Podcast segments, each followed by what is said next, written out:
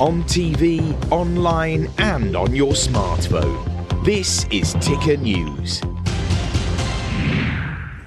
Hey folks, you're watching Ticker today. I'm Aaron Young. The White House has divvied up $42 billion among the nation's 50 states to make access to high-speed broadband universal by 2030, launching a new publicity campaign for President Joe Biden's economic policies as well. To talk about this and the impact that high-speed internet can have on the economy is Chris Versace, Chief Investment Officer at Tematica. Um, this obviously good news for a lot of people who cannot access the internet uh, at the moment as well, but $42 billion in infrastructure spending and federal spending also sounds like more stimulus for the economy.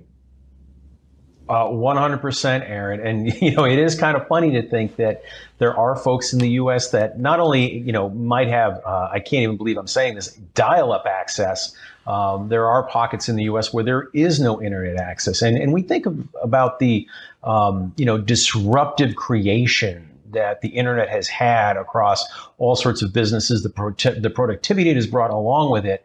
You know, the argument being made is that we need to get the rest of the country up to snuff so that they can benefit as well. And, you know, as an investor, uh, you know, I, I do like this because when we think of companies that serve the digital infrastructure, companies like Marvell, companies like Ericsson, Nokia, uh, chip companies, whether they're you know Qualcomm or AMD or Nvidia. This is all incremental potential revenue for them over the next several years. But you know, again, I think you correctly pointed out this is one aspect of all the infrastructure and stimulus coming out of Washington. And there's an interesting point about the state's responsibility compared to corporates as well. Because why does the federal government need to be doing this? Why is internet not being handled by private enterprise? Oh, that's that is a great question. Um, I, I, think when you look at uh, where the, the private sector has gone, it's been you know in very dense areas where they can you know uh, recoup the investment that they have to make to offer that service. When we're talking about some of these rural areas, you know, it's uh, you know in the argument of uh, companies, whether they be AT and T, Comcast, Verizon, or their equivalents, it's cost prohibitive for them to roll that service out. So I, I think that's part of the reason why we're seeing this folded under the. Yeah, and those funds we understand will be distributed to all 50 states. It's hard to believe in this day and age, as you mentioned, that that's still an issue. Uh, one hundred percent. You know, the, the, one thing I would caution your viewers is don't expect this to, you know, oh boy, sign the paperwork, here we go. Uh, there is going to be a, a process, and we, have seen this unfold with the uh, various aspects of physical infrastructure here in the U.S. with EV charging, where the states have to put forth a plan, they have to petition for funds, the funds have to be approved, and of course, this is Washington. This does not exactly happen. I'd like to say, Aaron, overnight, but it, it's not even you know over over a week or over a month.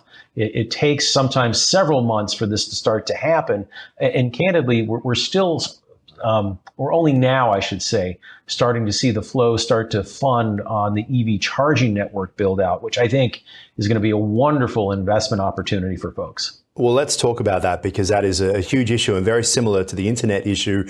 And you look at countries like Australia and the United States, you guys have a massive population compared to Australia and Canada. But when you have a vast landmass and then you have uh, different cities that are spotted across and people who don't live in huge sections, it is an equal problem for internet providers as it is for EV charging providers because you need to pretty much have universal access until people believe that it's worth switching off, uh, switching over from a, gas fueled car to an EV, even if they do live in an area which has plenty of EV, right? It's a real challenge to cover that area. Oh, well, it, look, whether you're in quote unquote dense areas or you're on, you know, uh, interstate highway areas, you know, given the given the range that we've seen in EVs at least to date, you're correct. it, it is a big pain point for adoption, and that needs to be worked out. I, I believe there are some facts and figures that at the end of 2022, for every charging point in the U.S., there are already 50 EVs, and then you think of how all the major auto manufacturers are pivoting their businesses to EVs. We have the $7,500 tax credit to help spur EVs. That pain point will continue to grow, which is why we're seeing not just public funds, but also private funds invest in the EV charging space. Yeah, and we have also seen, you know, a bit of a war between Tesla and some of the others and GM, etc., making waves by signing on to Tesla. And that again comes down to the question, is this a job that needs to be done in terms of those EV charging stations from a federal government keen to get people away from gas guzzling cars, or is it up to the Elon Musks of the world? so, you know, the thing about um, GM for joining with Tesla, that has really solidified the charging standard for EV charging stations because there were two competing ones, one that the, one that Tesla was uh, putting forth, and then another one. And I would argue that um, the industry consolidating around Tesla's uh, format is actually very good. And I, will compare this to the wireless industry. You know, in the past, once industry standards have been set, the industry is allowed to develop and, and then, then off flourish. they go. And yeah, I think we'll see yeah. the exact same thing. All right. We got to leave it there. Chris Versace, always appreciate your time. Thank you so much. Thank you, Aaron. And that is a program for now. For more, head to tickernews.co. I'll see you soon.